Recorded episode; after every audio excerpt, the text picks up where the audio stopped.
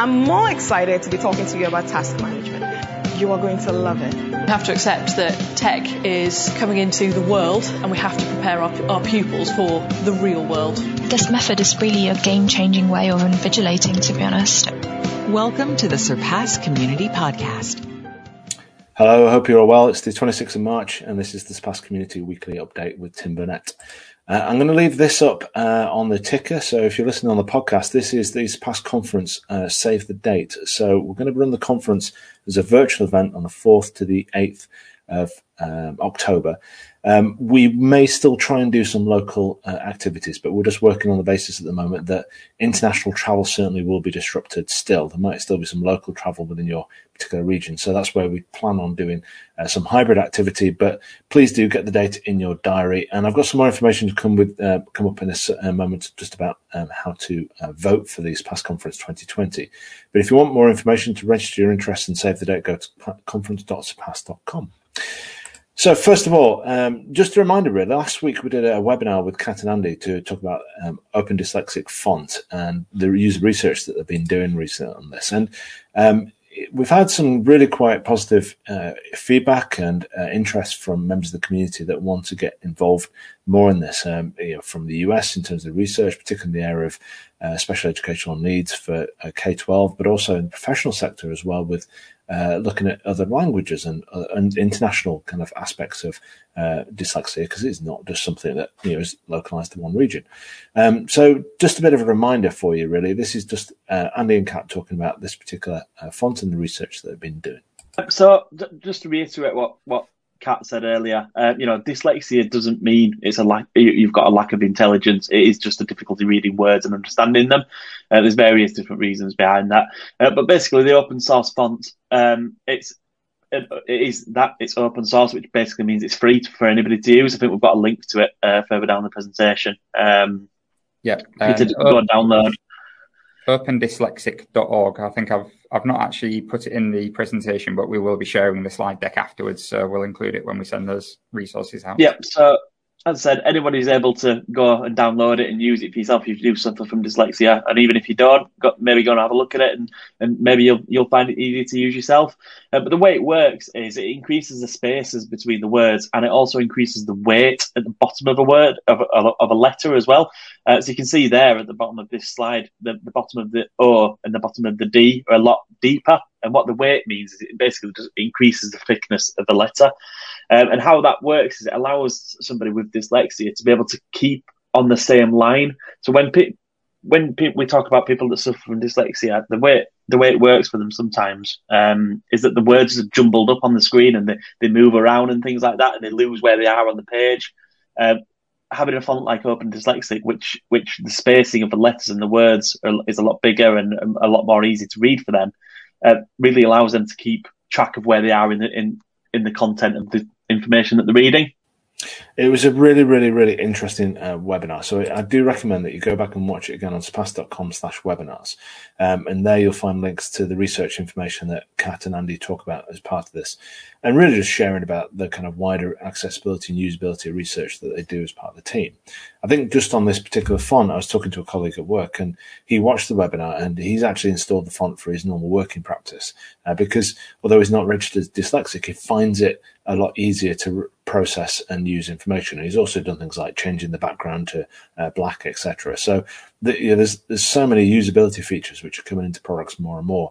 Uh, it's uh, becoming, thankfully, uh, quite an integral part of the work that we do. So please do check that out if you want more information. Next up, we're just going to talk about feature updates. So uh, a few weeks ago, uh, Holly and Tom both gave a webinar on the latest features which are coming into pass the 1225 release. Um, and here's Holly just explaining a bit more about the item set history information. Um, so here's Holly.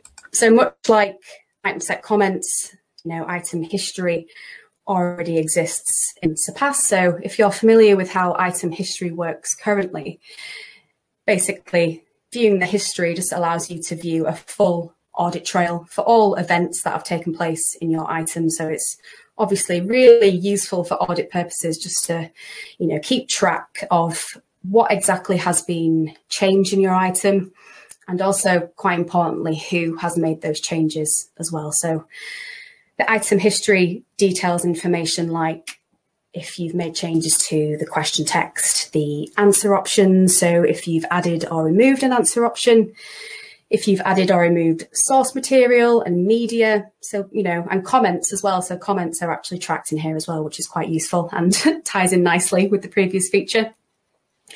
But yeah, lots of details tracked in here. So again, all we've done is bring over that functionality that already exists because obviously our users find it really useful and we've popped it into item sets as well.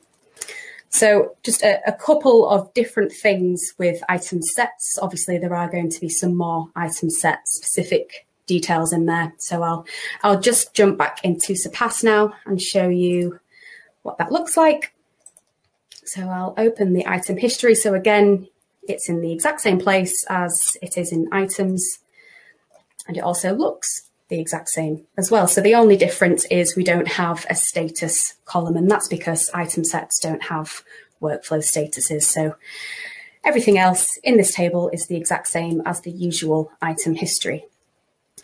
So as you can see, we have the, the version number for the item set on the left, who last edited the item set. So it displays the name of the user, tells you the date and the time, and it also tells you kind of the main change that has taken place and then gives you a bit more bit more details um, about that change. So for example, you can see that I've got some comments in here. I've had some media added. And then if I just expand this drop down, you can see that there's lots more details to view. So I've changed the name of the item set, for example. I've added some shared text. And if you're just referring to the key, then you can see that any text that's green and in the yellow box, that just means that it's been added. And then on the flip side, if it's a red strike through, that means that it's been removed from the item set. So just going back to those item set specific um, details. So we've got item set properties. Obviously, they're unique to item sets. So we've got two item set properties. We've got allow randomization of item set and fix the order of items. So if you have enabled or you've cleared those checkboxes, then that will also be tracked in here. And then lastly, we have another really, you know, interesting um, bit of history for your item sets. If you have had any items added or removed from your item set, it will also display that in here as well. But again, it's just enhancing that user experience. I feel like a lot of these features in this release, you know, we're working quite heavily on just ensuring that the user experience is as good as it possibly can be and just making sure that we're filling this gap in item sets just so that all of all of the item set users can track all the events that have taken place in their item set. Thank you for that, Holly. It was uh, really fascinating delve into um, a new feature in there, and it just shows how much detail there is in audit trails. And it's one of the things that I think you probably picked up from the previous weeks from the some of the new community members that have been saying that they're wanting to use Surpass for item banking because it provides so much rich information. Go to surpass.com slash webinars to watch that and loads of other webinars that we've got out there. So there's plenty to, to watch. And then, um, oh, sorry, I've already done that. Um, next up, I had a conversation with Neil Dickinson from the user experience and design team, um, just to learn a little bit more about, about what they've been doing re- recently, how they kind of look at continuing professional development within the team, and some of the features that they're working on. So here's a bit of a chat with uh, Neil Dickinson. Hi, Neil. Thanks for joining me today. Um, so just tell me a little bit more about the user experience team and your role within it first. Okay, yeah. So I'm the um, senior UX uh, UI designer in the sort of user experience team, uh, design team here at BTL, and I've uh, been working for BTL now for uh, just over four years. So yeah, so we are a team of uh, eight eight people now. Uh, we have a design manager, we have a user researcher, and then a team of interaction designers. And each each with the, the Scrum teams within the, the organization, each team has um, dedicated user experience resource assigned to that, doesn't it? That's right. Yes. Um, each uh, each of each of the teams has a uh, design member to sort of oversee the look, uh, the user experience of uh, Surpass and delivery, uh, which are our main products that we work on here at BTL. Brilliant. I understand also. You, so you've been doing um, interactive design foundation courses. Mm-hmm. Uh, do you want to just tell me a bit about that? What what is that?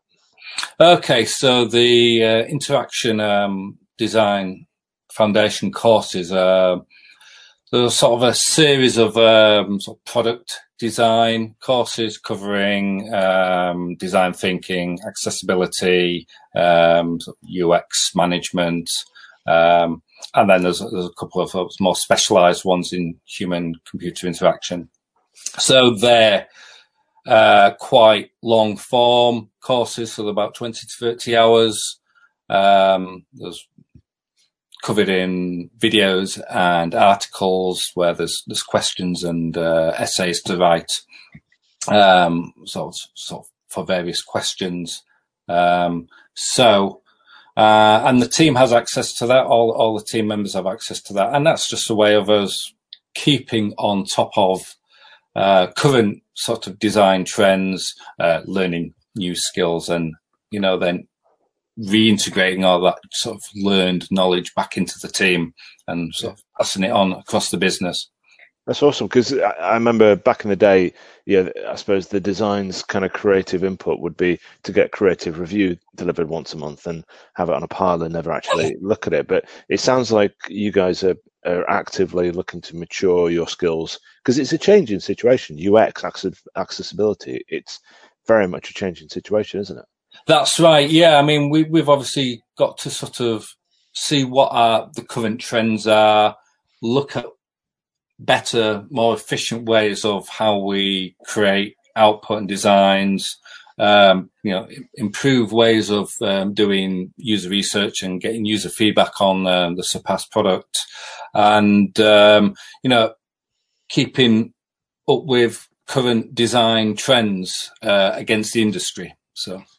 And it's not just because you, you mentioned uh, when we were chatting earlier about accessibility course, and it's it's not just about the I suppose the thinking and the logic and the theory. There's coding in there as well, isn't there? That's right. Yes. So um, it's it's because we create digital products. It's we have to be sort of mindful that our product needs to work for everyone, regardless of um, um, user, uh, regardless of their needs. And um, so it's it's wise to be sort of mindful that um, it isn't just about the sort of presentation of the uh, software, but it's also how it's being coded up as well. Uh, so it's just, uh, you know, it's, it's part of being a sort of mature designer is understanding all aspects of design so we can, um, you know, improve the product um, uh, for everyone. Mature designer. um, so, the, with, in terms of other activities that have been going on at the moment, then um, I understand you've been working on some the new kind of custom question types. Do you want to just tell us a bit more about that? Yes. So, yeah, the custom question type is um, allows us to create um, item types outside typical product release, um, so we can deliver to the client quickly or quicker than typically.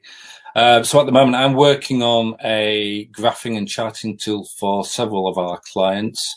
Um, and that project, that project's been running for at least six months now. We've had um, several iterations of user feedback, which is the ideal process. That's how we like to sort of design, getting user feedback. Uh, so, and that that product has changed quite a bit, but no, it's becoming better and better with every iteration. It's it's really improving. It's becoming quite a tight product now. Um, so you know we're going to be quite excited to sort of reveal that to uh, our sort of uh, the Surpass customer base. Um, yeah when that's I think, really. I think it's, it's going to be really exciting times, and I think just to call out really to the Surpass community, if anyone is wanting to get involved, I know um, some of our clients have already been involved in the research, but if anyone is wanting to get involved in that research, then please do uh, get in touch with Neil and the team. Well, thank you very. Much it sounds like you've been very busy. Uh, sounds like you got a lot on. Um, thank you very much, and uh, um, I hope things are, are, kind of relatively settled. Uh, so uh, you take care. Thank you, Neil, and we'll hope to speak to you soon. Okay, thanks, Tim. Cheers now. See you. Bye. Thank you, Neil. And yeah, just to call out, if you do want to get involved in research with the uh, Surpass user experience and research team, then please do uh, get in touch. Uh, we'd love to get more people involved in that. Now, Surpass Conference 2020 was, um, for us, was a huge success. We've had no end of people get get in touch with us after the event saying how uh, they really enjoyed it, and we took a quite innovative approach to it. So we're up for a People's Choice Award for uh, for the virtual events. Um, we would really appreciate your uh, input and your support on that. So if you would like to vote for this past conference 2020, the virtual conference, go to surpass.com slash vote. Uh, and we'll be keeping you informed about more information about what's going to happen at this year's conference as well. Just looking ahead to events, so the Performance Testing Council Summit is next week. Uh, that's the 30th and 31st of March, I believe. Just double check. Uh, if you search Performance Testing Council, you'll find more information about that. Um, there's the uh, ICE. Uh, I've got a call for papers, and the deadline was for today, but they've actually extended it a week. Uh, so that's now the 2nd of April. So you've got just a little bit more time to get your submissions in for that. Um, coming up then in April on the 21st is the Beyond Multiple Choice. Um, uh, webinar. So they do a conference uh, later on in November. But the, the Jeff and uh, Brian, who were on the show a few weeks ago, just explained about the conference and, and what the work that they do, they're holding a webinar uh, on the 21st. We're going to be doing some uh, lightning demos as part of that. So I'm looking forward to being involved in that conference. And then finally, uh, if you haven't already heard, one of the big events of the year is the ATP in Testing Conference. That's on the 27th to 29th of April. Uh, we've got three presentations involved in that. It's Kat and Andy talking a bit more about the user experience uh, and research.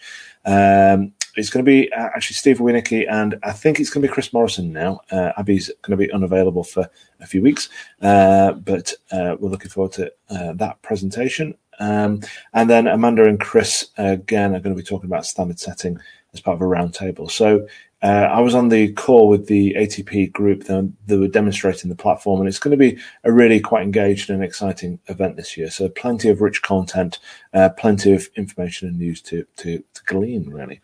Um, then just looking at other community news, events, and jobs. So we've got a few bits to share, but I'm up on here.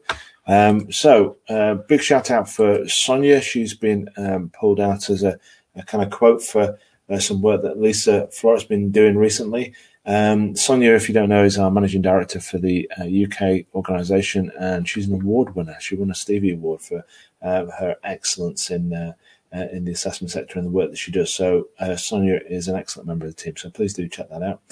Um, also, AEA Europe have got another special interest group webinar coming up on the 21st of um, sorry, on the 14th of April. Uh, it's about the 21st century uh, rethink and assessment. I think quite a timely one. Thanks to Liam Simonton for uh, sharing that. Uh, and then just again about the Beyond Multiple Choice, just a bit of an insight into the type of presentation I'll see there. So we've got Council for Aid to Education uh, are doing a presentation uh, around some of the research that they've been doing around the SATs. And then finally, um, just pull this one out of the bag, really, just as a, an addition, uh, how leaders and their organizations can help uh, prevent burnout. I think quite a timely topic at the moment, just to make sure that people aren't suffering too much stress and are working quite efficiently. So um, that's it from me. Thank you very much. Thank you for listening and watching. Uh, and I'll see you all next week. We're going to be bringing it out on Thursday because of the Easter holidays uh, next weekend. So I'll speak to you on Thursday. Have a great weekend. Bye bye. We hope you enjoyed listening to today's podcast. To keep up to date with the latest information from our Surpass community, visit surpass.com. We'll be back with another podcast soon. Thank you for listening.